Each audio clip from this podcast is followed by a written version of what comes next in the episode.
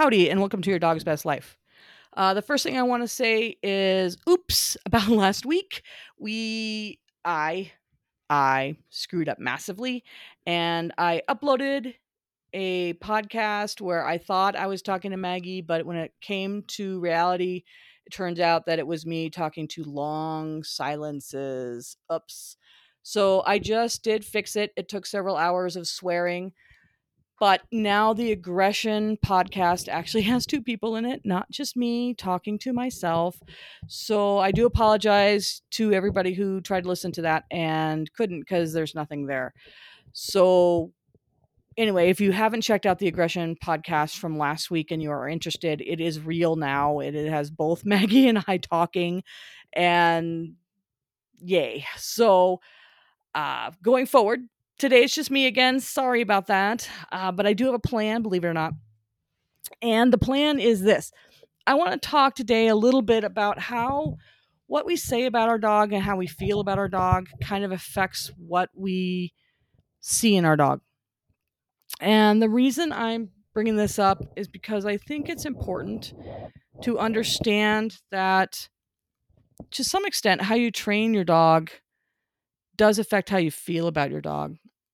And what I mean by that is if you look at your dog as a bunch of things that need to be fixed, then because your brain is very efficient, your brain will start making shortcuts to find more things that need fixing. That's how the brain works. Whereas if you see your dog as a bunch of things that you really enjoy and you really like, your brain will start looking and seeing more of those things.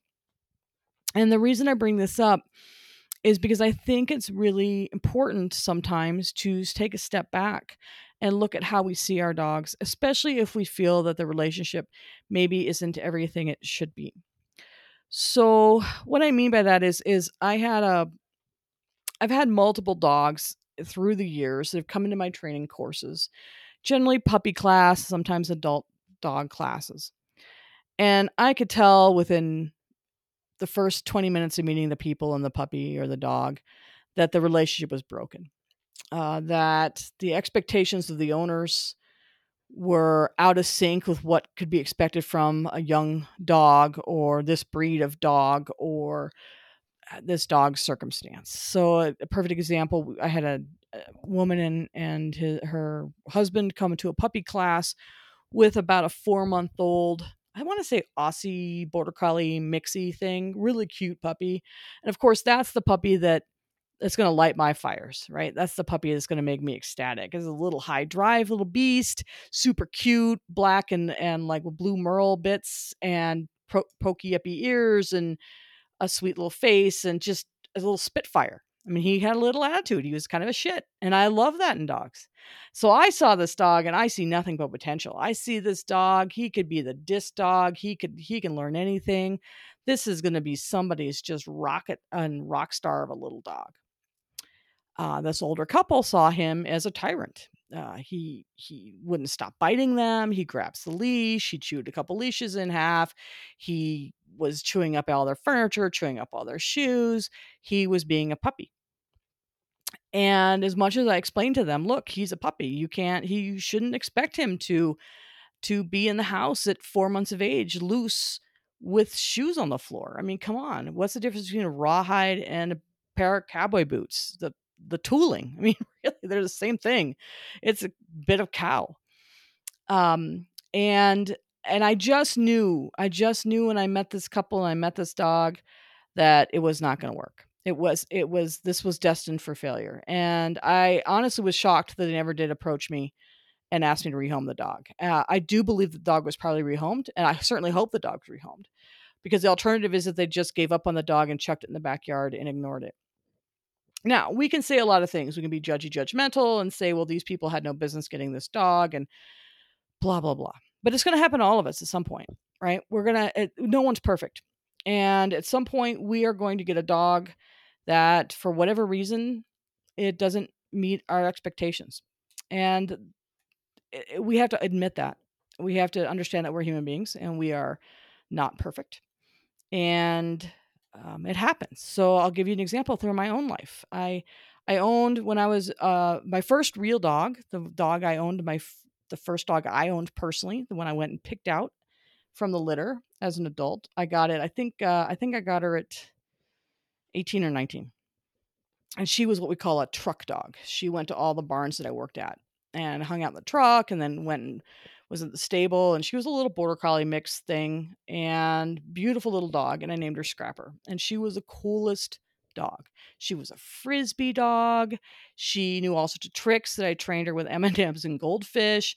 Uh, she was perfect around horses because she'd been around them since she was a puppy. She was the best dog ever. And I couldn't believe I elected to the best dog ever as my first dog. So she was never spayed. And I had a plan, and it was the plan that a, a youngster has that I was going to own her line for my entire life. This dog was so perfect. And so I thought, what I'll do is when she's about six or seven, I'll breed her one time. I'll breed her to an Australian Shepherd. And then next time I'll breed that dog in seven years to a Border Collie. And I just keep going back and forth and retain half Border Collie, half German, uh, half Australian Shepherd. And I'd own this line for the rest of my life because she was perfect. So she did. Seven years old, she finally found a dog that she didn't uh, hate, and he happened to be a beautiful red merle Australian Shepherd. And she had a litter, and even though I had about 10 puppies spoken for, she had two puppies. That's kind of one of the positives of breeding an older dog. And I kept the female, and I I found a home. Obviously, I had a bunch of homes because she was a perfect dog for the little male. And the little male went off and had a beautiful, perfect life, as far as I know. The female, the one I kept, her name was Jessie James. And she was not born perfect. She wasn't anything like her mother. Her mother was arrogant and obnoxious and thought other dogs were below her.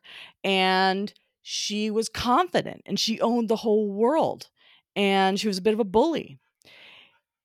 And probably that attitude is what made Jesse James what she was, because Jesse James had none of that. Jesse James was not the queen of the world. She was somewhat timid. She was a little worried.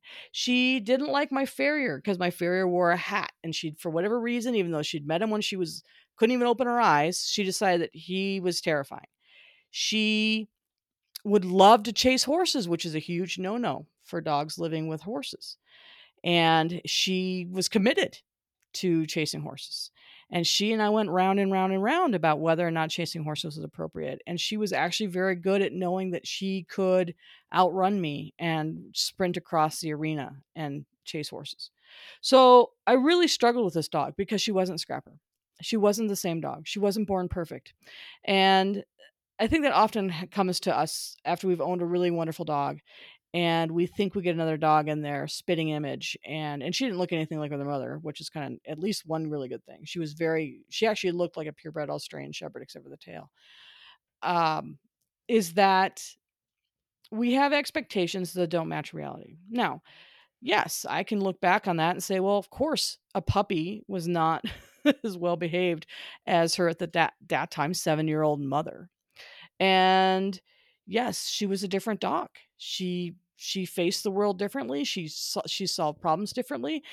Uh, where Scrapper was very handler soft, which if I said Scrapper, no, don't do that, Scrapper would say, oh, oh my God, I can't believe I offended you. I'm so so sorry. Whereas Jesse would say, oh really?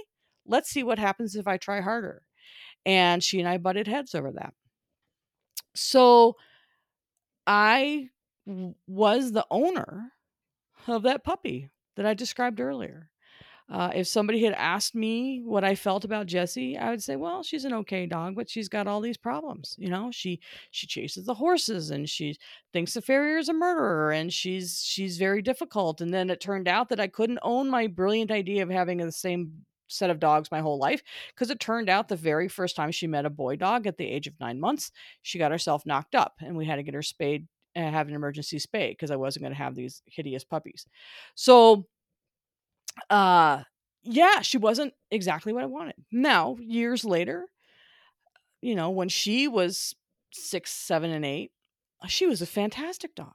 She was a wonderful dog, and uh, she was she was fantastic. She was a great dog, but she she never was Scrapper.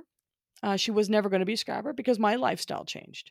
I didn't need a truck dog anymore. I didn't have a dog that I needed to drive around with me anymore. My job changed. I was a veterinary technician now and and I didn't take my dogs to work with me. She was more of a ranch dog. She hung out. I don't think she knew much more than her name in her whole life. Uh, she she lived a different life. But she ended up being uh, just a fantastic dog.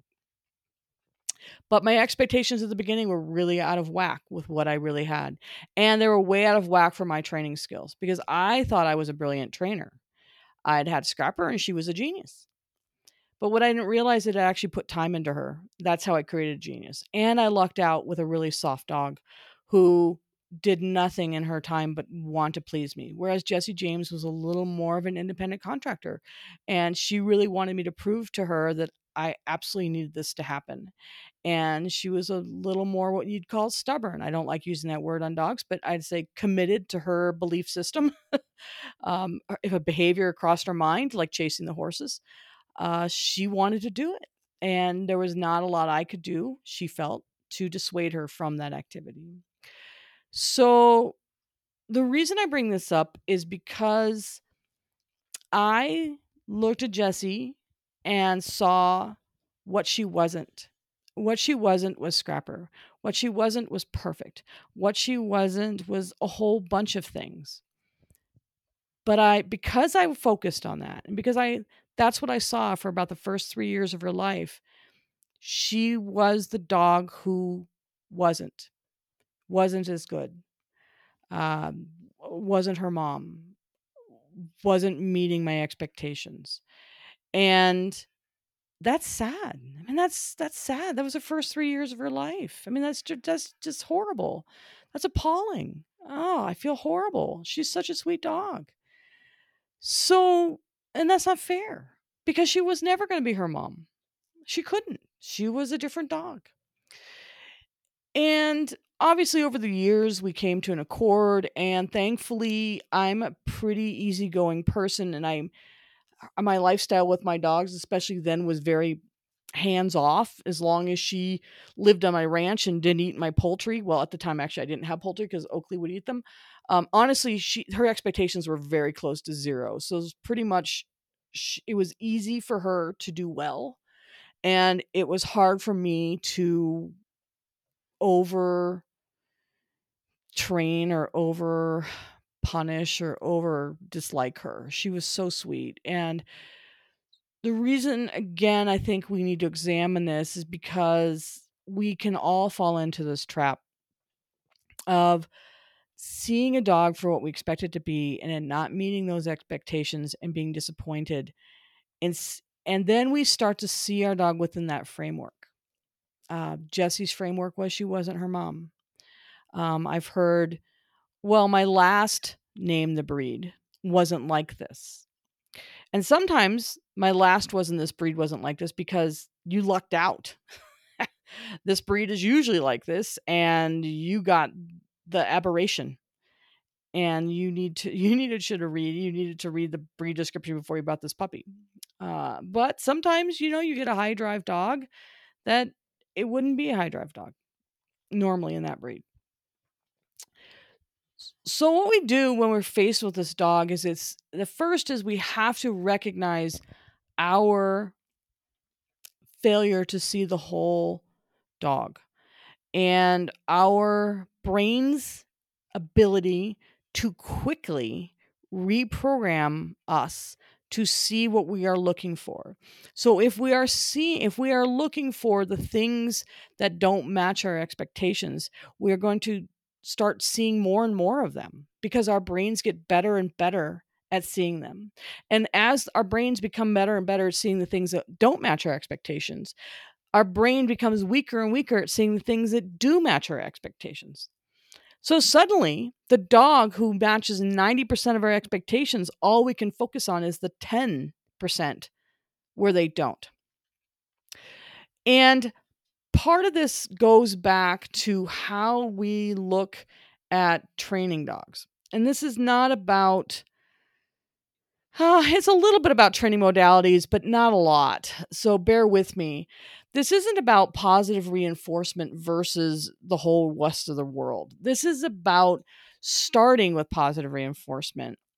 Because if you start with re- positive reinforcement, it forces you to look at the things that you want to see. And therefore, your brain becomes more efficient at seeing those things. So, if I spend my day with my dog, and let's say I have a new puppy, and she's being cute, so I pay her because, hello, cute. And she's laying quietly by myself, so I pay her. And she gets a hold of a shoe, so I say, "Oops, I shouldn't let you get a hold of a shoe," and I take it away from her and I give her a ride or something that won't cause everyone to lose their hair. Um, then she's being cute and she got a ride. Now she's chewing on that and she's a good puppy. And later on, she gets up and she starts sniffing around the floor like she has to pee, but I catch it and I and I'm like, "Oh no, let's go outside." And she goes outside and she pees outside and she's a good puppy. That's a different way of looking at your puppy than well, he tried to get my shoe and he knows better. Bad puppy. And why did I have to jump up and not continue watching TV because he suddenly had to go pee and he almost peed in the house. Bad puppy. I, I hope you see the difference. And I, I mention this because I see a lot of relationships with dogs where it's confrontational. It, the dog, and it's not the the dog's not the dog's not the one confronting; it's the human. So I'm going to give you another example. Um, I had a barn hunt class, uh, I don't know, a while ago, and uh, a couple people were recommended from another trainer, and that other trainer happens to use an e-collar as a training modality. And this is not about e-collars, so don't write me nasty letters. Uh, this is about how they're used. In this particular case, uh, the the and I'm okay. So an e-collar is a shock collar. It's the same thing. It's just politically correct to call an e-collar, but you can call it what you want. It's an electronic collar, and it's used in this particular situation. It was used by the owner. Um, and presumably taught by the trainer as a means to suppress behavior. So it's a punisher. And uh, so this, this woman came out with a sporting breed. So this is a breed bred to, I think, hunt ducks or birds or something. And so this is a high drive dog. This is a very, very high drive dog. And he was, I think he, was an adolescent, young, so under two. And I'm not super familiar with this particular breed of dog, but you know, probably a slower maturing dog. So being under two is probably still pretty puppy. And I allow I even though I'm not a fan of prong collars and e-collars and things like that, if people show up to my non obedience classes with those tools, that is fine by me. Um, I'm not going to get into a big war with. It's not worth it. It's I, you know, uh, to each their own, and and whatever floats your boat. So if somebody needs a prong collar to get safely across my property to get to the sheep before herding, that's fine. They're welcome to do that. I don't want anybody hurt, I don't want to. I'm not gonna. I'm not gonna make a scene. Uh, I don't have to like it, but I can be an adult. Um, once they're with the sheep, then they need to be in a flat buckle collar so I can step on it without ripping their heads off. Uh, same with barn hunt. It's it's you're you can do whatever you want outside as long as I'm not seeing anything you know horrendous. But inside, you know, once you're chasing the rats, the dogs are pretty much doing everything quote unquote naked. So there's no way we don't. There's nothing to correct in barn hunt. So anyway, having said all that crap, uh, I watched this woman with this e-collar, and I can tell when she was hitting the button because the there was a little red light, and so she had the dog with an e-collar, and this is an adolescent dog in in a big open area where other dogs are off leash, in, in, each of the dog off leash, chasing, running around, looking for a rat in a bunch of hay bales. There's sheep off to one side and probably ducks and geese within hearing. And it's a young dog. There's a lot going on. This dog is acting exactly you'd expect from an adolescent working breed dog in a new environment with all this activity and amazing smells and he was kind of or she was kind of um, excited and a little bit nutty and probably pulling a little more than this woman wanted her to do and so i'm guessing that that woman hit that collar to quote unquote correct that dog at least at minimum once a minute once a minute that dog got easily 60 corrections during that hour if we exclude the time that she couldn't use the collar because the dog was actually hunting rats. So the first thing to understand is obviously whatever she was trying to correct never got fixed. it just it didn't.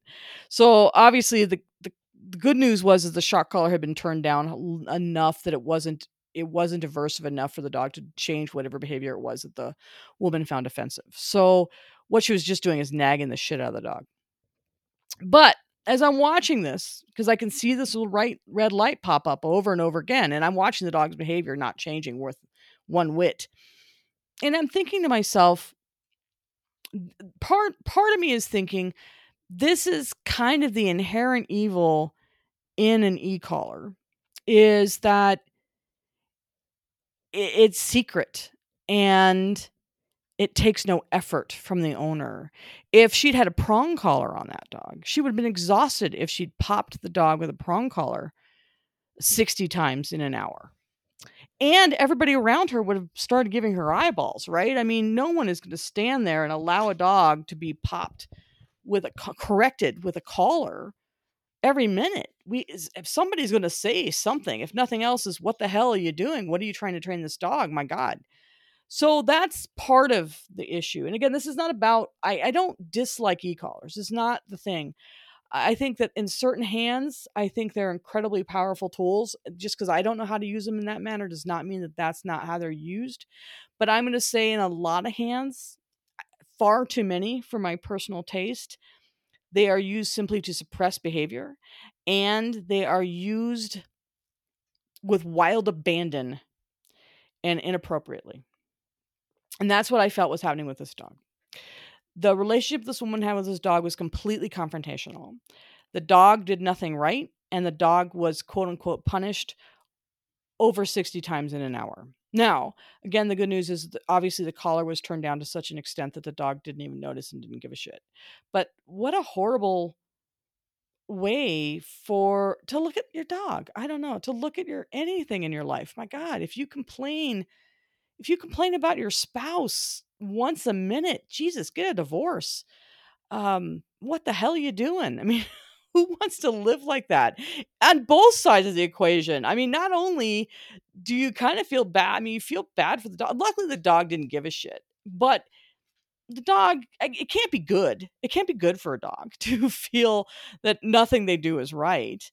Um, I mean, where is there? There were no. The dog was never right. The dog was always wrong and and like I couldn't see what the hell she was trying to correct. I had no clue. If somebody had put a gun to my head and said, "What is she trying to keep the dog from doing?" I'd be like, "Being a dog." That's as far as I could tell. What offended this woman about the dog was it dogging. It was bouncing and happy, and she found happiness offensive, and the dog was offensive, and and and I just look at this relationship, and I'm I was just kind of mortified, and and I've seen it. I've seen it multiple times where even in my obedience classes where I'm going on and on about, well, you need to, if you're going to use, you need to reward, use the rewards and you need to use them all the time and you need to, you know, all of this. And then I'll see people kind of jerking their dogs around by the collar and, and it's just a confrontational relationship and they really don't want to use rewards and they really haven't bought into my system and that's fine i'm not asking everybody to change everything they are about themselves what i'm asking is for us to be honest with how we look at our dogs and our relationship with our dogs. And if we feel that that relationship is broken, that we make an effort to change it. That's what's important to me. If you see your dog as a bunch of flaws that need fixing, then all you're going to see is what's broken in your dog and what's imperfect and what doesn't meet your expectations. And I don't think that's fair. It's a shitty way for you to live it's a terrible relationship and it's bad for your dog. So that's what I kind of see as good about positive reinforcement training. If you can get the owners to buy in, even for a little bit, is you start looking for the good. And that's what I want us to focus on. So here's the deal. Here's the challenge. I already admitted that I I've fallen into this trap. Um, I don't own every dog of mine is not perfect. Therefore, every dog of mine has not all my expectation is perfection. I mean, I want a perfect dog. Who doesn't? I want a dog who who's awesome and and some of my dogs aren't you know they're not what i what i want. So the first thing i think you have to ask yourself is can this relationship be rescued? And that's that's important. Um, if it can't be rescued walk away. Find your dog a new home. There's nothing wrong with that. The reason i have the dogs i have is because other people walked away. And i got great dogs out of the deal um, you know cody came from a situation i'm her fourth home.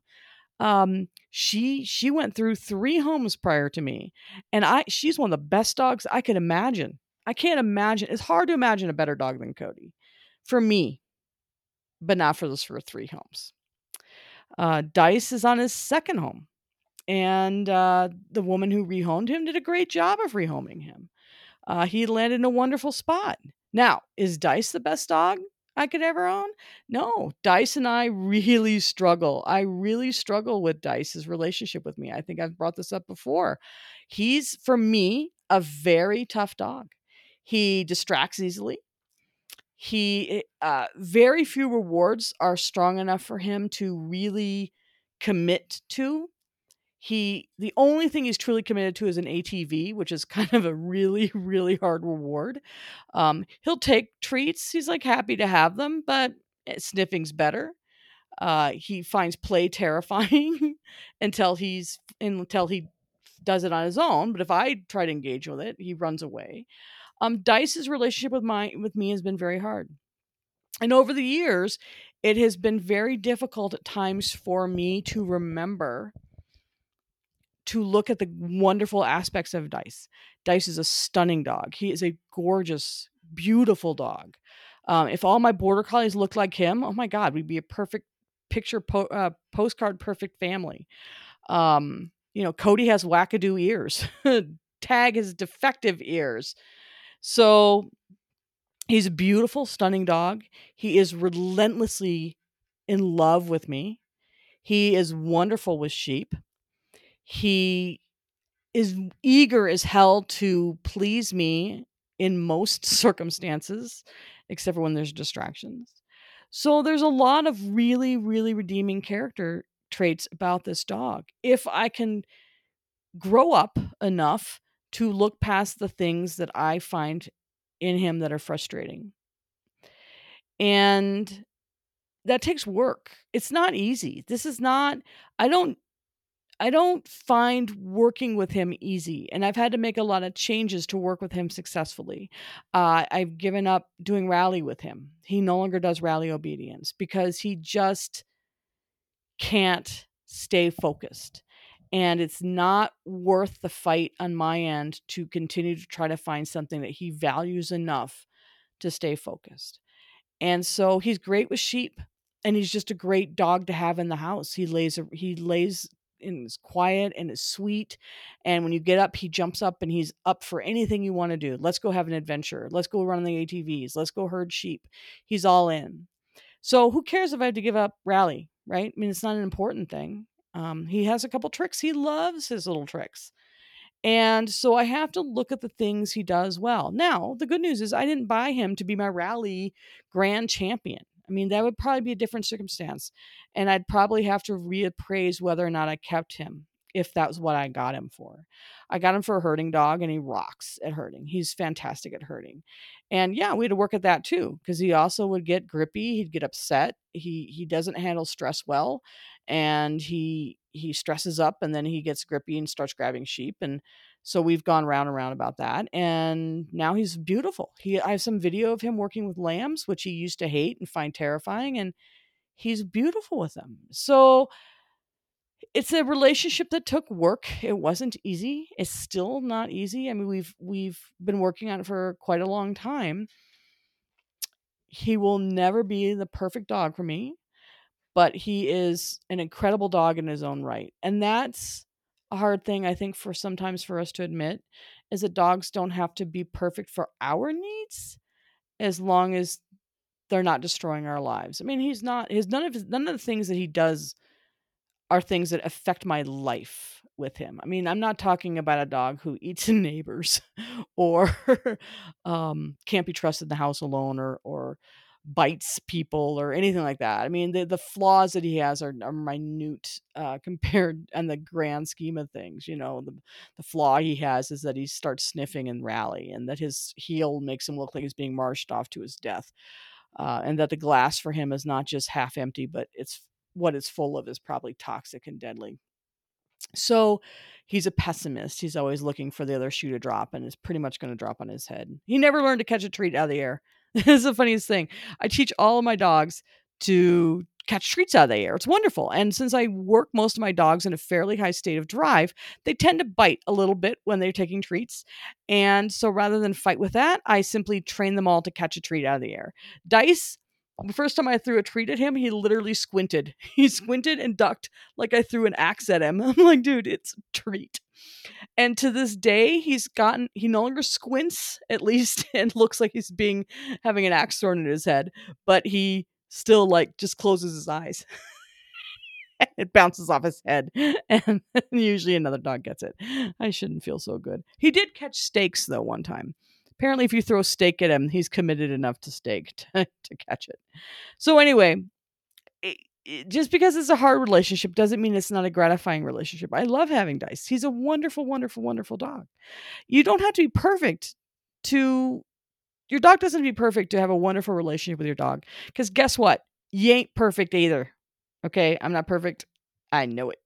Um, none of my dogs um most of my dogs are perfect, but but the ones who aren't, um, that's you know it's part of life. You know, not we don't always get what we what is I don't know how the Beatles song go. You don't always is even the Beatles shit. Well, that was a total mess up.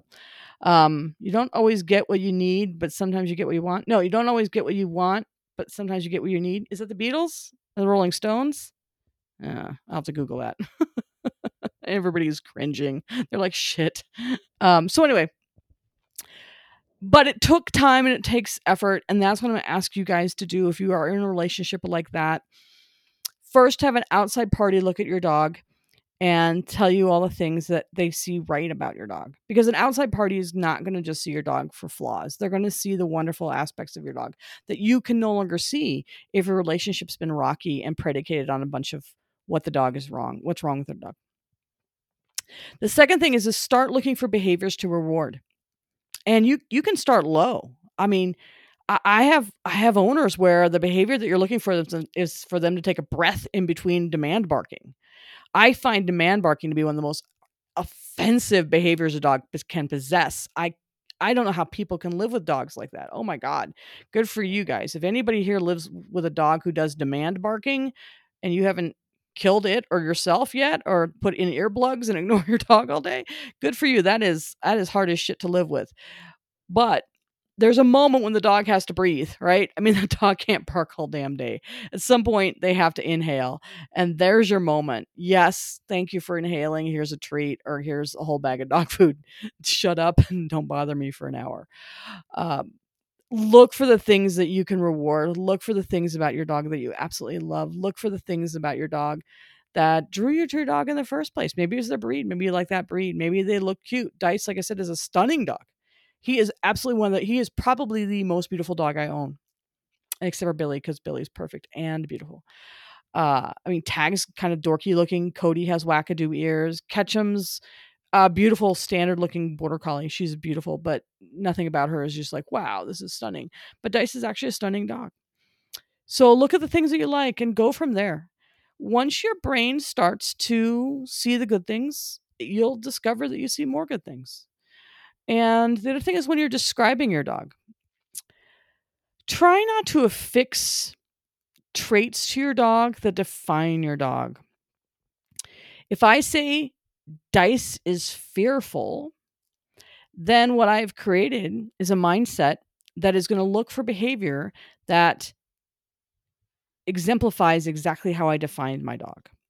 If I say dice is fearful, then my brain is going to say, "Oh, dice is fearful," and it will t- it will store that away. And every time dice dice does something fearful, my brain will trigger and say, "See, he's fearful."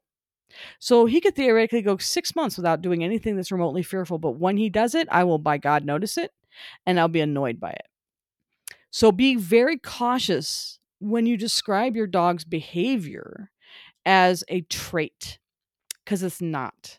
Dice can find certain situations mm-hmm. fearful, but Dice is not himself fearful. And the difference in that statement is how you look at your dog. And again, it takes work, right? I mean, we know we all do this. This is so easy. Your coworker is lazy. Your coworker is a slacker. Your boss is an asshat. So then every time your boss does something remote, he could be kind, I don't know, half the day. But the minute he looks at you cross eyed and says something shitty to you, you're like, well, duh, he's an asshat. Of course he did that. Right? Self fulfilling prophecy. We've all heard that. So don't fall into the trap of seeing your dog in a light that does not adequately and accurately reflect what's really going on. And sometimes you might have to write shit down. There's nothing wrong with that. Or take a video. Again, I'm a huge fan of video it's so powerful and so easy because we all have cell phones. We have these amazing video cameras in our pockets nowadays that I would have killed for when I was a horse trainer. And I mean, only the cool horse trainers had had video cameras when I was when I was younger. It was like, oh, you have a video camera? Oh, you're amazing. Uh, it was like having mirrors in your barn. Having mirrors is like the coolest shit in the world. So take a video of you and your dog training you might discover things about your dog that make you happy. You might discover things about yourself that make you horrified. But be honest. Um, I've actually shot video. I shot video of, I want to say it was Tag. I want to say it was about a year ago. We started herding with Tag about a year ago. I had to put her away. I wanted her starter at 12 months, exactly one year.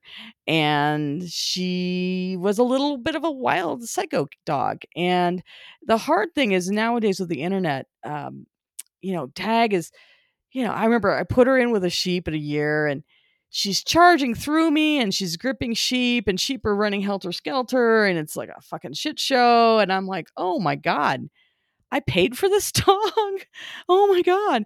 And I'm seeing all these videos, these perfect little 10 week old puppies doing these massive little flanks and kindly stop walking along and doing great job. And I'm like, oh my God, I'm already a year behind and ah, the pressure. So it's hard, put that away. So I put Tag away for a month and brought her back out. Put her away for another month, brought her back out. Put her away for another month, brought her back out. And I want to say about three or four months later, about 15, 16 months, I brought her out and she finally had a brain.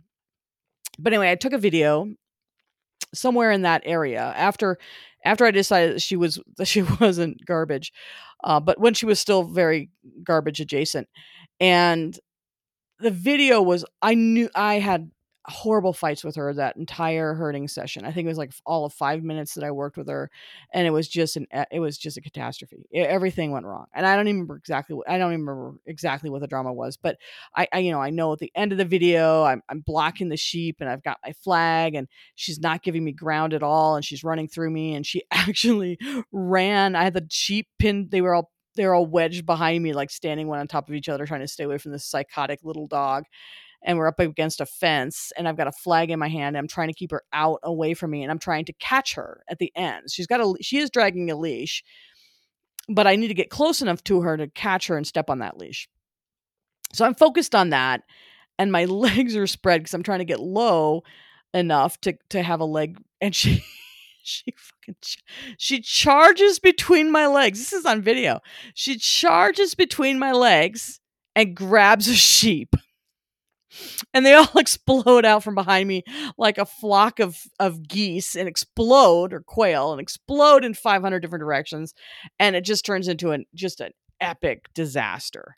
Uh and i was so upset with her after that i mean i i was able to stop her and i i caught her and we put her i put her away and i was so upset after this video that i could not even look at the video for 3 days I did nothing with Tag for three days, other than you know, because she's perfect. Other than this, other than pet her and you know, play with her, and but I didn't do any training, no training. I put her away for three days, and I couldn't even bring myself to watch this video because I knew it was just going to be an unholy, unmitigated disaster, and the video would illustrate what a unholy, mitigated disaster this was, and that I really should have bought a different dog, and and this dog is like a mess, and blah blah blah. So three days later, I finally steel myself to. If I drank wine, I would have had wine first. I finally steel myself to watch this this video of this god awful catastrophe. And she was there was nothing horrible and yeah there were some moments that were suboptimal obviously like when she dived between my legs to eat a sheep but by and large that that particular episode lasted less than like two or three fractions of a second the rest of the video was actually pretty decent work uh, there were a few little combative moments when maybe she dove in a little closer than i wanted but she's a pup and we were willing to give i'll give her the benefit of the doubt and so three days later, when I looked at this video, I was thrilled and I was inspired. And I went right back out and started training her again. And what I learned in that video, and I've learned in subsequent videos, is it's almost never as bad as it seems. It always, at least for me, feels worse than it really is. And when you look back at the video, if it takes three days and a glass of wine, is give yourself some space to look at it. Yeah, you might give yourself three days, but it won't be as horrific as you remember because you, us, our human brains are tend to look at what went wrong. We are an animal that fixes things, and so as an animal that fixes things, we are an animal that is is looking for things to fix. So that's what I'm going to say is is I'm going to say give your dog a break. Look at how you look at your dog. Look at your relationship with your dog and begin to look for the positives. And I'm not saying it's easy. I'm not saying it's it's an overnight fix. I, I'm saying it's a it's like a hike. It's a trudge. It might be climbing Everest. It takes one foot in front of the other, but you got to start somewhere. And if you want to repair the relationship, if your relationship with your dog, if your dog is worth your relationship and you want to keep this dog, which I did with Dice. I wanted to keep him, but there were moments I didn't. There were not there were moments I was not committed to keeping him. There were moments when I was like I'm going to rehome this dog. He would better off in somebody else's home who can who can admire what he really is instead of looking at what he's not. If you can get past that, if you want to keep this dog, then you've got to work extraordinarily hard to redefine how you define your dog and look at the positives in your dog and give your dog the space to meet and exceed your expectations in certain places. I have some of the most beautiful videos I've shot of herding or with dice um working lambs cuz he's so incredibly good at reading them. He's so incredibly gentle with them. And this is a dog who used to automatically grip them whenever he saw them because they just freak him out. So look at your dog and if you want to keep your dog and if it's worth keeping your relationship. Some dogs, it might be better to rehome. And there's nothing wrong with that. Like I said, I mean, I've gotten some great dogs through rehoming and and that means that these dogs, I hope, landed in the best place they could ever land because I I love them. They're fantastic. Cody's like I said, I can't imagine a better dog than Cody, uh, except for Tag, who's perfect. But and Billy, who's perfect. And but my uh, my you know Ruby, Ruby's a lot of dog. She's a tough dog, and I think depending on where she landed, she would have had a tough go at it. Um, but I, I, she's a fantastic dog, and she's riddled with flaws. I've talked about her before in this podcast. You know, she's bitten me. I've never had a dog bite me, and the idea that a dog lays teeth on me, my own dog, is appalling to me. Um, and we had some pretty strict, strict conversations about whether or not that was appropriate behavior. It turns out it's not. Uh, she's reactive. She's explosive reactive towards other human beings. She can be kind of weird even about strange dogs. She could just be weird. She's endlessly moving. She has no calm button. You know, that she is a list of flaws. And I could look at her like that. Or I could look at her as this is a dog who is willing to jump through ground glass to get to her toy. This is a dog who will work her ass off for a pet. This is a dog who thinks that every single time you greet her is the best thing she's ever had in her entire life. This is a dog who will turn herself inside out to please you. This is a dog who will chase a frisbee until she loses consciousness. There's so much here she's such a fantastic dog that doesn't mean I ignore the behaviors that I don't want to see, right? I'm not going to gloss over the fact that she lunges at people. That is inappropriate. That is wrong. And that must be fixed. Absolutely cannot continue. It must be fixed. And we are working on it. And as long as I look at that as a behavior that I don't want to see, as opposed to this is who she is and she is a bad dog, we can continue working on the behavior because it's just a behavior. It's just she sees something and she reacts to it in XYZ way. And I want her to see something and react to it in ABC way. So I simply reinforce ABC and keep her and out of situations where she's going to use XYZ. And that's training. That's what we do. That's why we are listening to this podcast. That is why we own dogs, is because we want to train them to be better and to fit into our lives like the perfect jigsaw puzzle piece that we want them to be. So that's what I have to say. I hope I haven't been too circular and redundant. And um I don't think I have anything else. Maggie is theoretically taking a week off, so hopefully we'll be able to trap her in a corner again and hopefully get a podcast up with both of us. I have some really great great questions for her that she brought up in the aggression thing that I'd like to explore. I think there's some fun things that we can talk about. So I look forward to chatting with her. Emily is AWOL because she's got like five jobs all of a sudden. And so I don't know when we'll hear from her again. I'm also tracking down some of the other people we've had speak, and we have other speakers hopefully lined up shortly. So thank you all for listening. Uh, check out the Aggression podcast if you uh, tried before and it was a failure. Try it again because we Maggie's back in it, and it actually is a really, I think, fun, interesting podcast. So anyway, thank you all for joining us. If you like us, please review us, rate us, share us, um, say something nice about us on Facebook or social media or whatever. If you need to contact me, I'm at Empire Ridge Ranch on Facebook. I'm also at empireridgeranch.com. Um, that's my personal business. And but you can always message me on Facebook, and that's again Empire Ridge Ranch. The business one is the best. I don't befriend people on Facebook. I don't know. Okay, that's plenty. Have a good evening or day or drive, and I'll talk at you all later. Happy training.